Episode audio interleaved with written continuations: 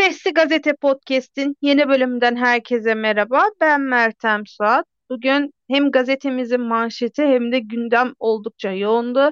Seçime son 3 gün kaldı. Son 3 gün kala bir kez daha altını çize çize vurgulayalım. Ee, sevgili dinleyicilerim bu işin pazar günü ilk turda bitmesi şart. İlk turda bitirelim diyerek klasik mesajımızı vererek başlayalım. Bugün gündem oldukça yoğundu. Önce sevgili arkadaşım Cem Özen'le birlikte Cumhurbaşkanı Erdoğan'ın Mardin mitinginde yaptığı açıklamaları değerlendireceğiz.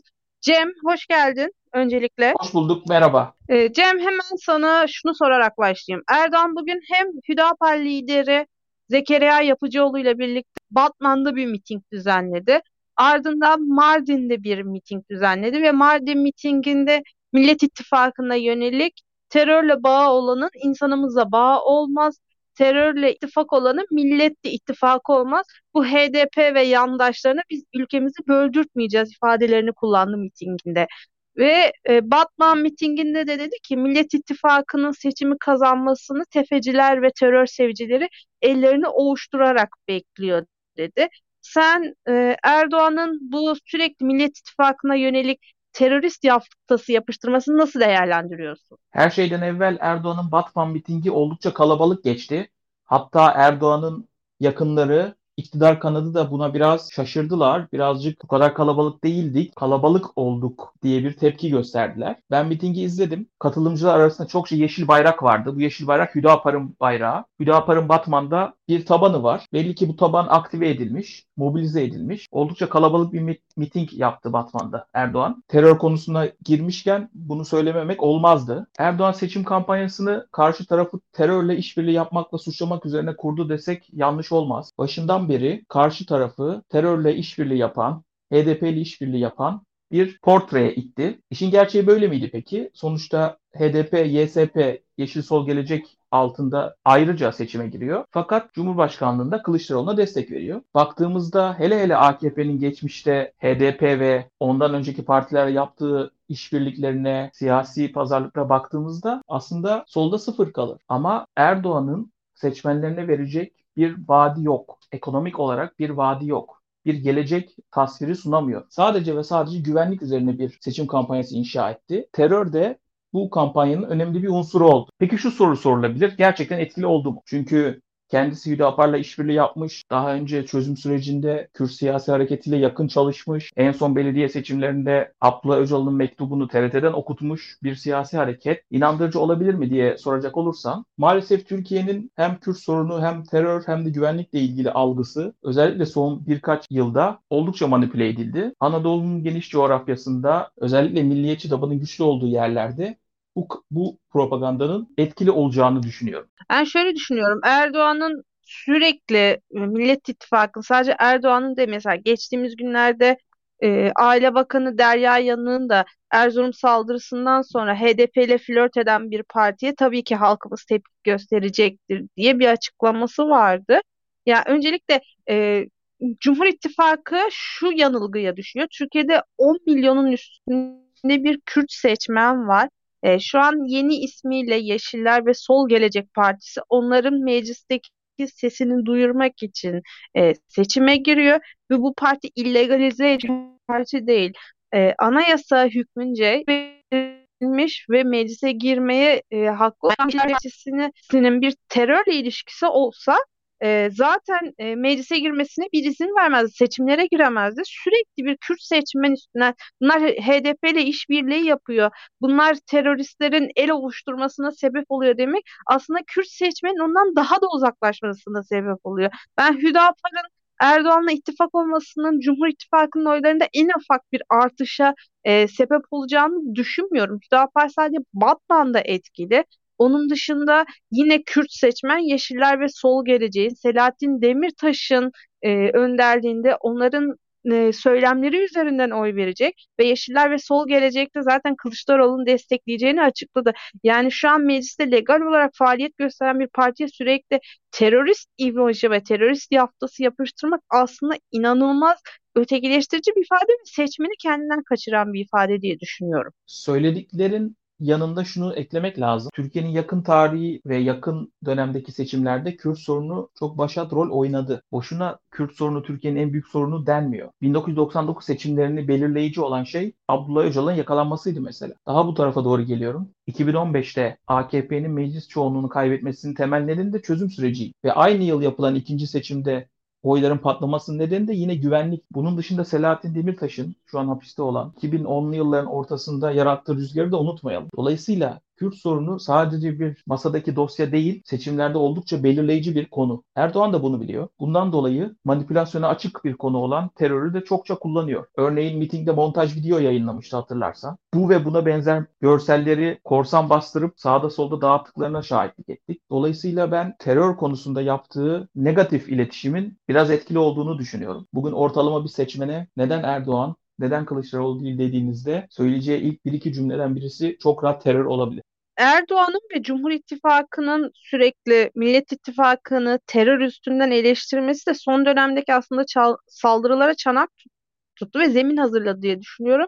Önce Erzurum mitinginde Ekrem İmamoğlu'na yönelik taşlı saldırı, ardından dün Sakarya'da e, Kılıçdaroğlu'nun otobüsüne 16 yaşındaki bir çocuğun taş atması ve bu sabah e, Sakarya'nın Hendek ilçesinde CHP'nin seçim aracının taşlanması bütün bu e, Millet İttifakı teröristlerle işbirliği yapıyor söylemlerinden sonra daha da arttı ve toplumu ciddi bir şekilde kutuplaştırmaya e, doğru ilerletiyor. Sen Erdoğan'ın ve Cumhur İttifakı'nın sürekli Millet İttifakı'nı terör üstünden eleştirmesi ve terör propagandası yapmasının sahada kendi seçmenini provoka ettiğini düşünüyor musun? Bu saldırıların sebebi aslında o söylemler mi? Büyük bir galyana gelme olduğu görülüyor. Kendi seçmenini barut fıçısı haline getirdiğini düşünüyorum. Çünkü Türkiye toplumu terör konusunda çok hassas bir toplum. Çok canı yanmış, hala da yanan bir toplum. Böyle bir konu gündeme geldiğinde toplumun savunma mekanizması hemen harekete geçiyor. Dolayısıyla ben oldukça etkili olduğunu düşünüyorum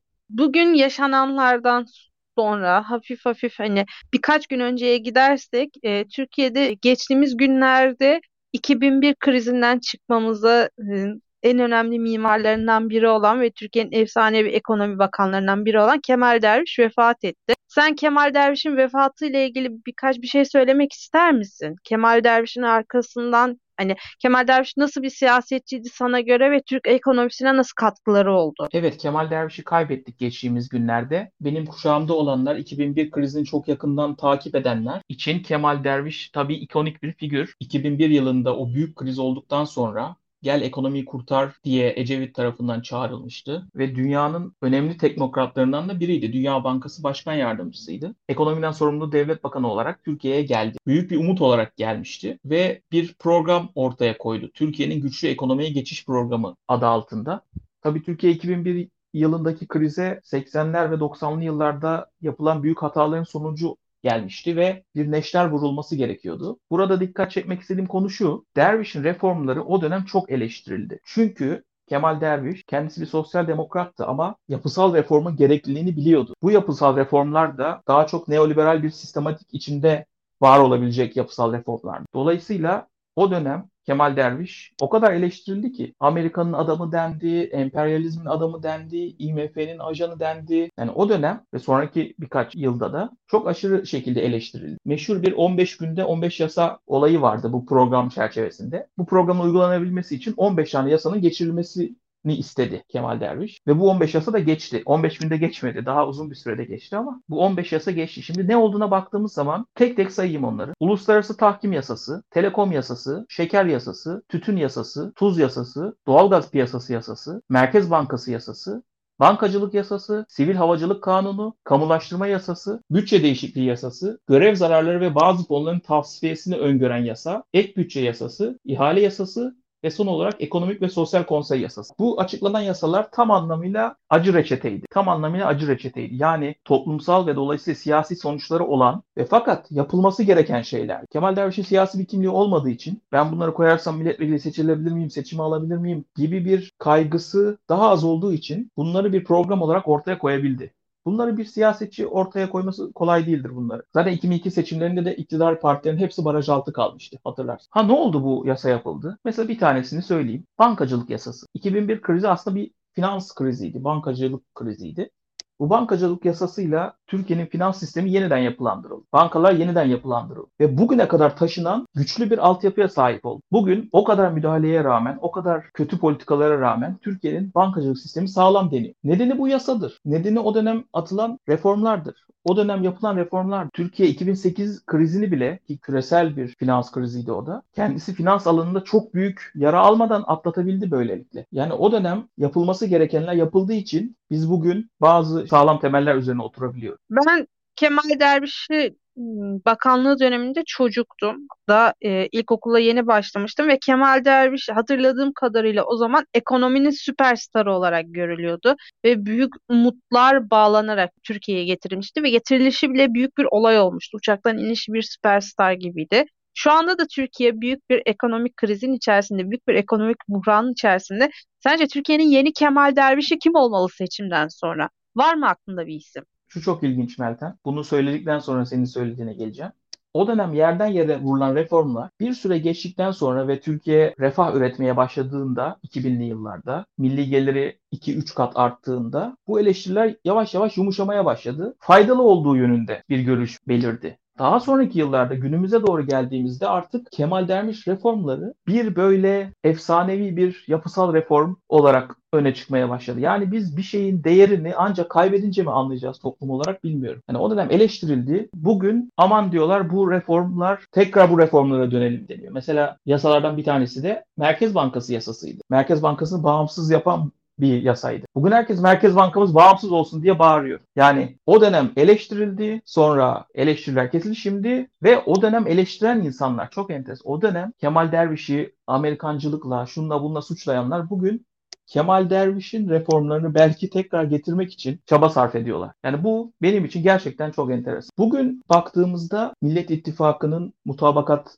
programına baktığımızda buna benzer pek çok yapısal reformu görüyor. Yani ekonomide bir yapısal reform yapılması gerekliliği çok net şekilde ortaya konmuş durumda. Ancak kafalarda şu soru işareti olabilir. Yapısal reform demek acı reçete demektir ve bunun siyasi ve sosyal bir takım sonuçları olur. Bu bedeli ödemek isteyecek siyasetçi çıkar mı? Bu çok büyük bir soru. Yani Türkiye'nin pek çok sorunu o sorun nasıl çözülecek bilinmediği için çözülmüyor değil. Sorunun çözümü belli pek çok konuda. Ama o sorun için çözümü uyguladığınızda ortaya büyük bir bedel çıkıyor. Belki partiniz bir sonraki seçimi kaybedecek. Belki milletvekili seçilemeyeceksiniz. Bu bedeli ödemek istemiyor insan. Ve böyle böyle böyle böyle sorunlarımız yığılıyor, yığılıyor, yığılıyor ve bir noktada patlıyor. Şimdi hazır Kemal Derviş'ten ve onun uyguladığı reformlardan söz açılmışken bugünkü döviz kurundan da söz etmek ve sana fikirlerini sormak istiyorum. Ben bugün çarşıya çıktığımda döviz bürosunda doların 22 lira 75 kuruştan alındığını gördüm.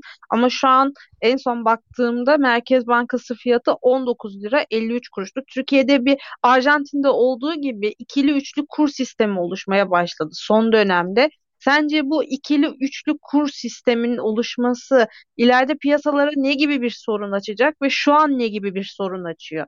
Bugünkü döviz kurunu nasıl değerlendiriyorsun? Dövizi nasıl tutabiliriz şu an? Evet, ikili bir kur sistemine geçtik gibi oldu. Bir tanesi resmi veya bankaların kullandığı bir de piyasada kullanılan döviz kuru. Bunun büyük sonuçları olur. Bugün örneğin Nasıl Bir Ekonomi gazetesinde bir haber vardı. İhracatçılar inanılmaz mutsuz. Çünkü bir yandan enflasyon artıyor. Kendi maliyetleri, girdi maliyetleri bir yandan içeride artıyor. Yani malı daha pahalıya üretiyorlar. Ama bunu yurt dışında daha pahalıya satamıyorlar. 10 euro ise 10 euro. Euro Türkiye'de artmadıkça kar marjı giderek düşüyor. Normalde euronun belki 25 lira olması lazım. Fakat bunun getireceği siyasi baskıdan korkan hükümet bunu baskılıyor. Bu baskılama bir noktadan sonra patlamaya yol açabilir. Bugün Bloomberg'un ekonomisti Selva Baziki bir tweet attı. Tweetine göre Nisan ayında yüksek girişler ve altın rezervlerindeki erime ile müdahaleler 30 milyar doları aşar seviyede zirvede. Bu şu demek Nisan ayında 30 milyar dolar para satılmış, döviz satılmış Merkez Bankası'nda. Yani Türkiye seçime giderken bir yandan da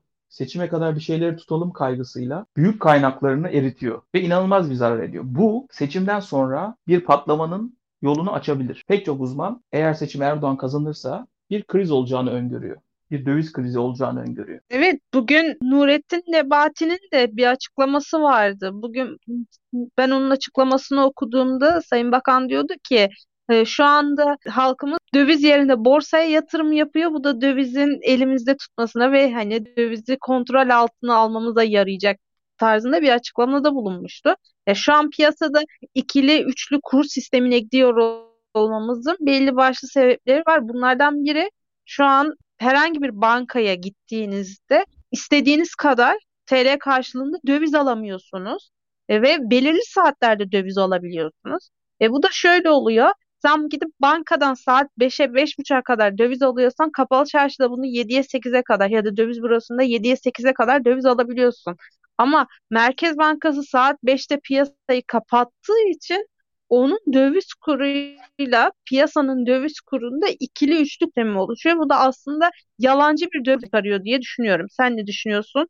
Bilmiyorum ama Seçime kadar zorla tutuyorlar dövizi. Bu tabii ki çok tehlikeli. Dediğim gibi seçimi kazandıktan sonra artık tutmasına gerek olmayan bir konjonktüre taşındıktan sonra bir döviz patlaması bekleniyor. Yani o kadar büyük bir kötülük yapılıyor ki seçimi kazanmak için. Tamamen bir seçim ekonomisi uygulanıyor. Bütçe delik deşik olmuş durumda. Bir de bunun yanında aman seçimden bir ay önce bir döviz krizi olmasın, elimizde patlamasın diye bu tip yöntemlere gidiyorlar. Peki bunu biz görüyoruz, yabancı yatırımcı görmüyor mu? Onlar da görüyor. Ama seçim adeta bir fıçının, bir deliğinin tıkanması gibi. O seçim geçtikten sonra o delik çıkarılacak ve oradan büyük bir patlama yaşanacak. Böyle bir tehlike var Erdoğan'ın kazanması halinde. Dolayısıyla aynı 2018'deki senaryoyu tekrar yaşamaktan açıkçası korkuyorum. Haziran ayında Cumhurbaşkanlığı seçimi olmuştu.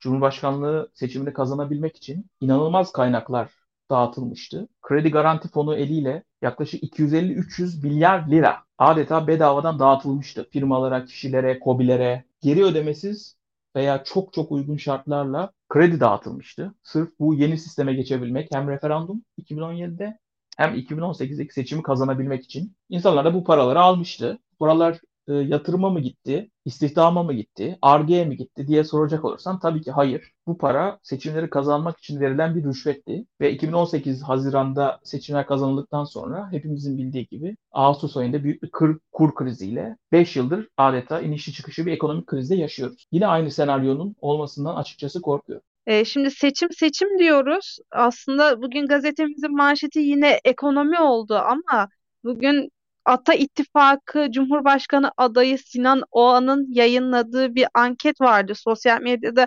epey de tartışıldı.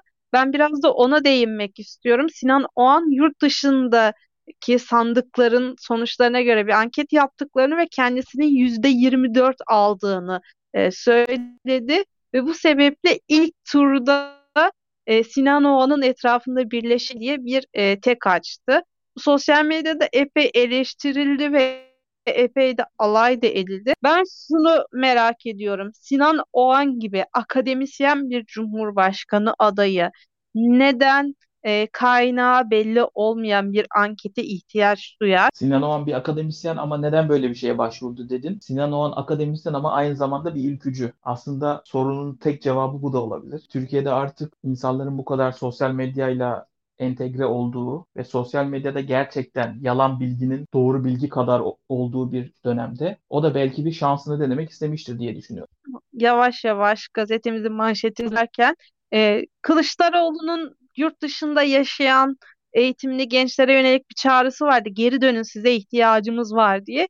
Bu çağrıya geçtiğimiz günlerde Boğaziçi Üniversitesi mezunu olan ve halihazırda yurt dışında yaşayan gençler bir video ile karşılık verdi ve dediler ki siz isteyin biz dönelim dediler bu video aracılığıyla ve çeşit çeşit e, şehirlerden ülkelerden Boğaziçi'liler bir araya geldi. Sence Cem son olarak e, Kılıçdaroğlu'nun kazanması durumunda Türkiye'ye bir tersine beyin göçü yaşanır mı? Yurt dışında yaşayan akademisyen gençler tarafından. Türkiye son dönemde çok değerli insanlarını yitirdi. Çok değerli beyinlerini yitirdi. Tamamen politik nedenlerle. Ve insanların çoğu istemeye istemeye gittiler. Zaten insanlar kendi doğup büyüdükleri ülkeleri durup dururken terk etmezler. Hele hele orada bir yaşam, hele hele orada fena olmayan bir standartta yaşayacakken. Ama bazen şartlar öyle bir zorlar ki insanı ve o insanlar istemeye istemeye gittiler. Kılıçdaroğlu'na yönelik yapılan o video gerçekten e, duygusal bir videoydu. Yani insan izlerken biz neden bu insanları kaybettik ki diye sormadan edemiyor. Elbette insanların yurt dışında bilgi birikimlerini artırmaları, kariyer yapmaları bunlar gayet normal ve belki de bir noktada gerekli şeyler.